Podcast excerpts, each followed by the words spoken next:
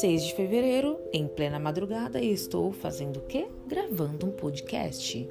E eu não tenho uma regra para gravar, quando que eu tenho que gravar, que momento que eu tenho que gravar, que hora, nada disso.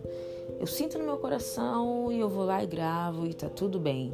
Eu não me importo de tipo ficar muito tempo sem gravar e que você não vai curtir, que você não vai compartilhar. Essa não é minha preocupação ao gravar esses podcasts. Minha única importância de postar eles é que talvez alguém, ainda que seja uma pessoa que ouça, vai sentir com que essas palavras vá fazer, vai fazer algum tipo de efeito dentro dela. E tá tudo bem se for em uma e tá tudo bem se for em um milhão. então vamos lá. Hoje nós vamos falar um pouco de desânimo. Não sei se você, mas eu às vezes me sinto desanimada. Ah, desanimada para muita coisa, para estudar, para tomar banho, para escovar os dentes, para arrumar o cabelo, para sair de casa, para me maquiar, para mandar uma mensagem que seja. Às vezes bate um desânimo tão grande. Não é que você queira morrer, mas é um desânimo a ponto de você ter preguiça até de viver. E tá tudo bem sentir isso às vezes. Nós não somos de ferro, nós não somos uh, super-heróis e às vezes a fadiga dos problemas, das, das cobranças da vida, de que você tem que ser bom e de que você tem que estudar e de que você tem que vencer. E aquilo tudo vai entrando na mente e meio que vai te dando uma trava, tá ligado? Vai te te dando um pane no sistema.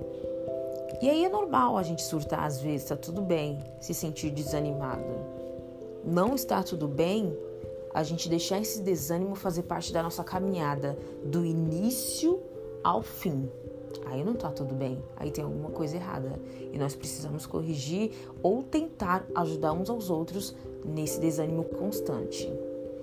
Mas se você tá desanimado, meu, encare o seu desânimo, não tenha medo dele, sabe? Não deixa ele ser um bicho de sete cabeças e vai falar, pô, você é um fraco, você é uma fraca.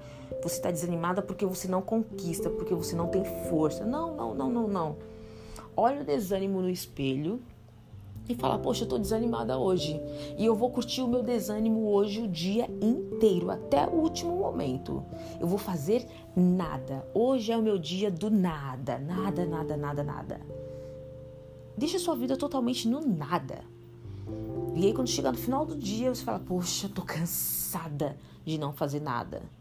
Amanhã eu vou fazer tudo. Eu vou começar um novo dia, eu vou ter uma nova perspectiva, eu vou enxergar as coisas de maneira diferente, eu vou tentar enxergar as coisas de maneira diferente, porque às vezes a gente tenta, mas a gente não consegue.